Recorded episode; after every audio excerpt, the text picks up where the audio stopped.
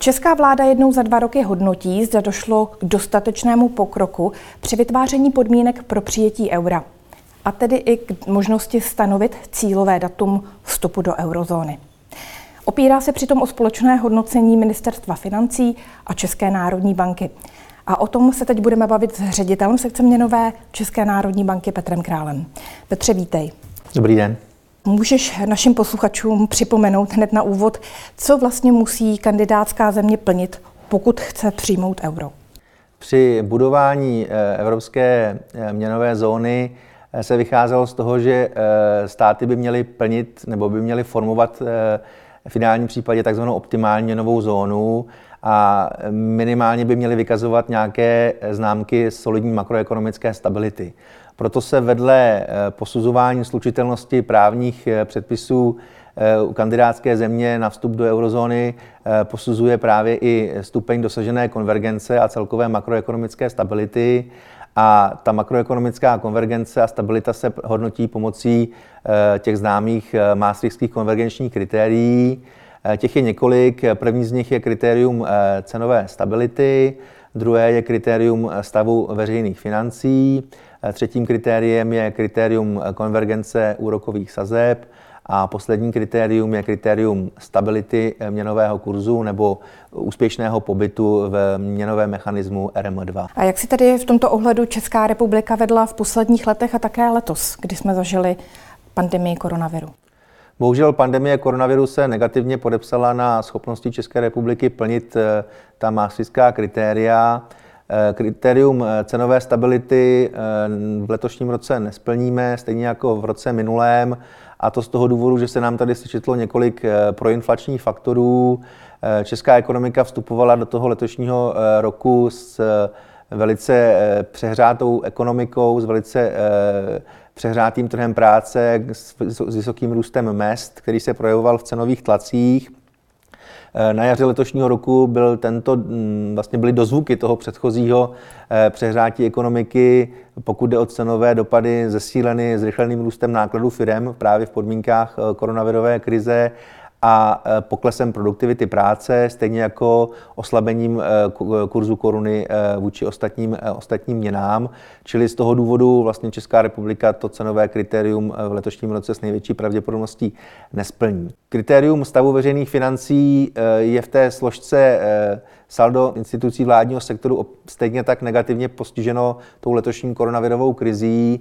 Jak víme, po několika letech mírných přebytků se letos eh, hospodaření vládního sektoru propadne do hluboce záporných hodnot eh, kvůli tomu, že vypadnou daňové příjmy právě z titulu eh, vlastně hlubokého poklesu ekonomické aktivity a stejně tak na to deficitní hospodaření působí přijatá stabilizační opatření vlády na příjmové i výdajové straně veřejných rozpočtů. U, toho, u té druhé části tohoto kritéria, u poměru vládního dluhu HDP, tam, tam máme dobrou, jsme měli dobrou výchozí startovací pozici a tam eh, to, ta referenční hodnota je plněná s velkou, velkou rezervou. Pokud jde o kritérium eh, konvergence úrokových sazeb, to je dlouhodobě, dlouhodobě plněno. To kritérium svědčí o jakési udržitelnosti dosažené makroekonomické stability, která v České republice vlastně dlouhá léta byla na vysoké úrovni, takže mm, úrokové sazby, které právě svědčí o dlouhodobě nízké stabilní inflaci, nízké rizikové prémii země, jsou v našem případě dostatečně nízko na to, aby Česká republika neměla problém s plněním tohoto kritéria. Kritérium eh, měnového kurzu, respektive pobytu v RM2, eh, Česká republika neplní a ani plnit nemůže, protože není eh, jaksi účastníkem tohoto měnového mechanismu. Jak vlastně vidíme tady v té tabulce, tak v roce 2018 vlastně Česká republika plnila všechna tato kritéria, samozřejmě s výjimkou toho zmíněného RM2, který bychom mohli nazvat určitou laboratoří pro vlastně testování stability měny.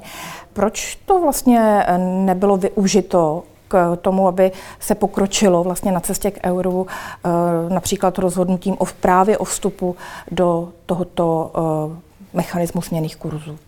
Tak ta maastrichtská konvergenční kritéria jsou podmínkou nutnou, ale z pohledu naší země nikoli dostačující. Eh, vedle těch vedle plnění těchto pěti základních kritérií se sleduje mnohem bohatší, širší skupina indikátorů, analýz, které hovoří nebo svědčí o tom, do jaké míry je vlastně makroekonomicky ta země připravena na budoucí přijetí eura a to s ohledem na to, že po přijetí eh, jednotné evropské měny by ztratila samostatnou měnovou politiku a, a plovoucí měnový kurz, který eh, slouží jako často jako eh, přizpůsobovací mechanismus pro tu ekonomiku, když jí pomáhá vstřebávat dopad některých negativních šoků.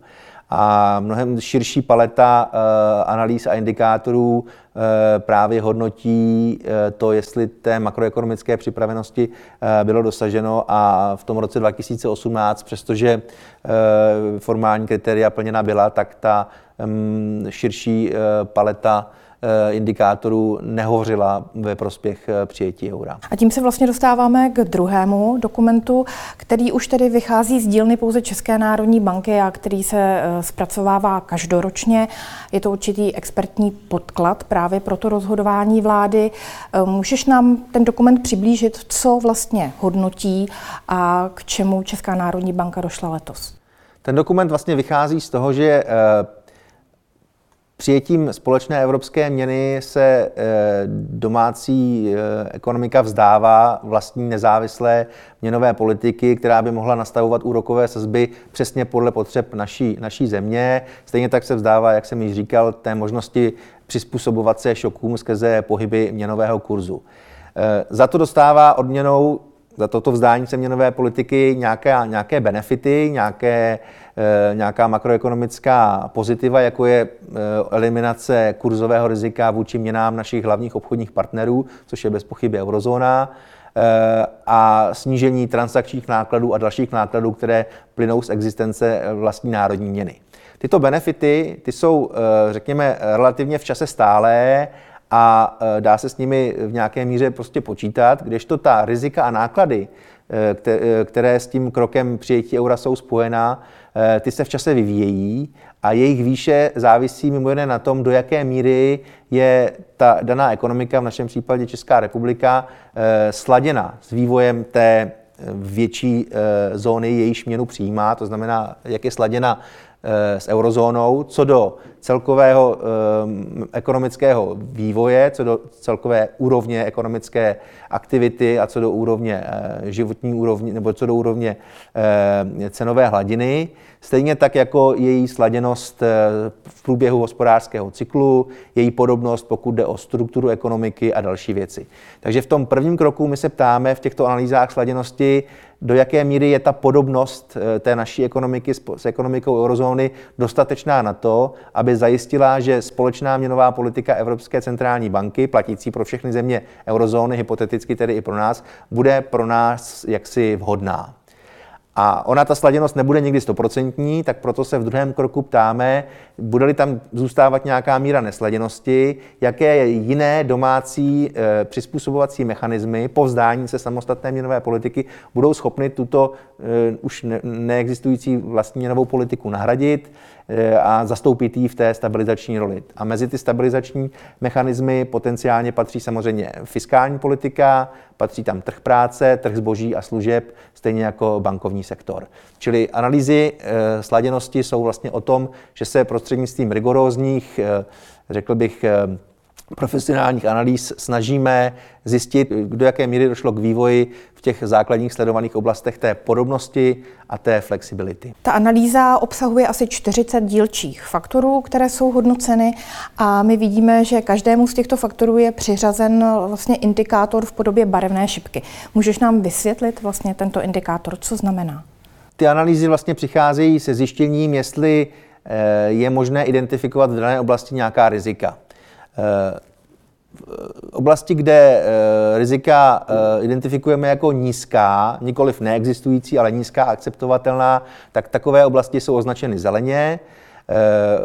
Šedými políčky jsou označeny oblasti a indikátory, které vyznívají, řekněme, neutrálně a červenou barvu mají oblasti, kde pořád hodnotíme jako zvýšenou míru rizik spojených s případným přijetím eura. Ty šipky, ty vlastně symbolizují co? Ty šipky symbolizují posun v hodnocení v rámci daného okruhu, okruhu věcí od posledního zpracování té analýzy, to znamená od předchozího roku. A dá se nějak zjednodušeně říct, že pokud většina těch políček je zelených nebo šedých, takže vlastně nastal správný čas pro přijetí eura, protože výhody převažují nad nevýhodami? No úplně sčítat ty barvičky nelze a koncipovat nějaký souhodný indikátor e, také není, e, není správné. E, ono to spíš souvisí s tím, že ta, že ta paleta těch barev je pořád poměrně pestrá. Vidíme tady zastoupeny všechny tři barvy. U některých jsou tam trvale přítomná je tam trvale přítomná zelená barva, to znamená nízká míra rizik. Sem patří zejména vysoká otevřenost české ekonomiky, cyklická e, sladěnost s eurozónou a vysoká obchodní a vlastnická provázanost se zeměmi e, eurozóny, zejména v našem případě s Německem. To velice e, jaksi je dlouhodobě silným argumentem pro, pro přijetí evropské měny. Naproti tomu jsou tady indikátory, které jsou dlouhodobě v červeném pásmu.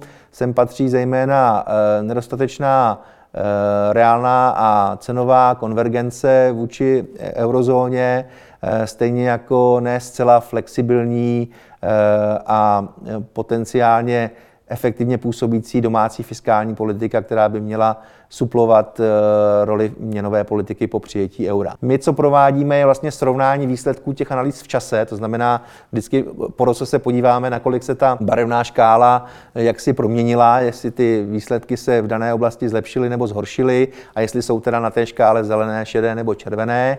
A samozřejmě v rámci toho porovnání v čase nebo vedle toho porovnání v čase děláme i porovnání v prostoru, to znamená, počítáme ty analýzy i pro země, buď v eurozóně nebo mimo eurozónu, které jsou nám nějakým způsobem podobné, jako třeba Německo, Rakousko, Slovensko, Maďarsko, Polsko, Portugalsko.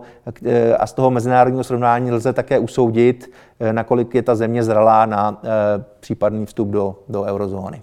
A souhrně řečeno došlo tedy od, oproti loňskému roku ke zlepšení, ke stagnaci nebo ke zhoršení té, té míry sladěnosti české ekonomiky? Tak celkově bych to právě nechtěl, nechtěl hodnotit. Eh, lze říct, že tady máme pořád poměrně silné eh, rizikové oblasti. Mezi ně patří eh, ta nízká nebo stále nedokončená úroveň reálné a cenové konvergence, stejně jako ta omezená možnost fiskální politiky, eh, provádět proticyklickou, proticyklickou stabilizaci.